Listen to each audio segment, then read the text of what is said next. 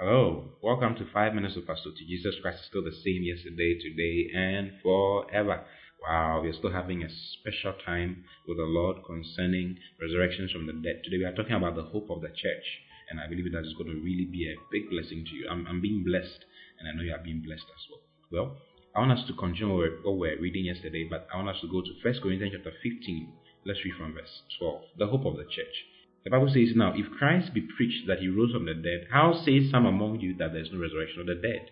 There is the resurrection of the dead. If Christ has risen, okay, then there is a resurrection of the dead. It says, Now, if Christ be preached that he rose from the dead, how say some among you? Because there are some sections of believers who say that there's no resurrection from the dead, and that when you die, that is there are other people in this world who believe in annihilation. You see, but there's nothing like that. You will live. We are going to live.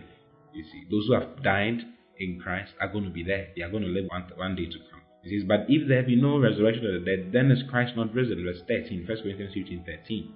And if Christ be not risen, then is our preaching vain. He says, If Christ is not risen, then is our preaching vain. And your faith is also vain because we have faith in the fact that he resurrected. He came out of the grave. It's like I told you concerning Romans chapter 10. You see, the fact that we confess the Lordship of Jesus, we confess the fact that he's alive. That's what gets us born again. You see, it says, And if Christ be not risen, then is our, our preaching vain, and your faith is also vain. Yea, and we have found false witnesses of God. I will be a false witness of God, because we have testified of God that He raised up Christ, whom He raised not up, if so be that the dead rise not. For if the dead rise not, then is not Christ raised. And if Christ be not raised, your faith is in vain. Your faith is vain. Ye are yet in your sins. We are yet in our sins, amazingly, because you see, we died with him. The Bible says that Christ was delivered on account of our offenses. That is in Romans chapter 4, verse 24. It says he was given on account of our offenses, and he was raised on account of our justification. So our our justification is in the fact that he was raised from the dead. So if Christ just died, then we died in sin, yes, and we are yet still in our sins. But if we believe the fact that he, he was raised from the dead, which actually happened, like I showed you yesterday, then he says that our faith will not be vain. Hallelujah. And if Christ be not raised, your faith is vain. Ye are yet in your sins. Then they also which are falling asleep or which are dead in Christ are perished. Then it says, And if in this life, verse 19, I like it so much. It says, If in this life only we have hope in Christ, we are of all men most miserable. If only in this life, if in this life only we have hope in Christ, we are of all men most miserable. You see, there's a hope of the church. There's a hope of the church.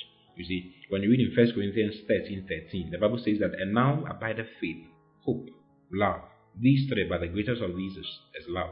You see, faith is responsible for salvation of the spirit. You see, because you believe we have faith in Christ. We have faith in his resurrection. We have faith in his death. We have faith in his burial. We have faith in his resurrection. Even though we're not there, we believe that it actually happened. It happened because God has given an account of himself. The Bible says that let God be true and let all men be liars. So if God has said it, then it is true. You see. So we believe in what God has said concerning his son through faith. And that saves our spirits. You see. And love saves our souls. You see, there's a salvation of the soul. I remember doing a series on spiritual maturity. It has to do with the salvation of the soul. You see. The measure of your maturity as to whether your soul is saved to the measure that God wants it to be is dependent or is measured in love. Hallelujah your, your spiritual maturity is measured in love. When I was treating the prayers of the Spirit, I mentioned it. The fact that as you grow in love, you're actually growing in the Lord. Your soul is being transformed, your soul is being saved. But there's a salvation of the body as well. There's a salvation of the body. That is our final redemption. Our spirits are redeemed, our souls are being redeemed, our bodies will be redeemed. Or our spirits are saved, our souls are being saved, our body is going to be saved one day.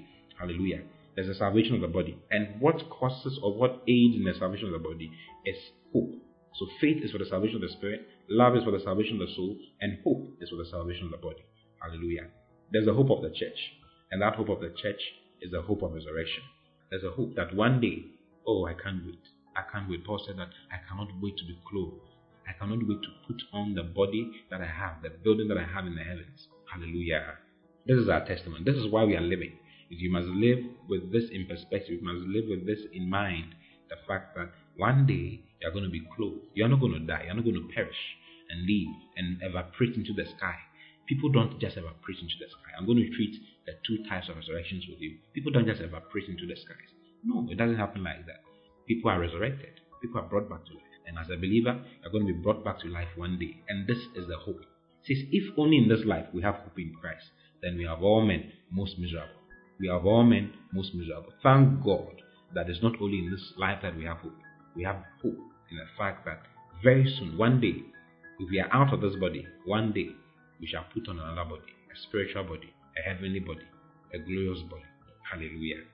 I love you very much. I'll see you again tomorrow. Until then, God bless you. Bye bye.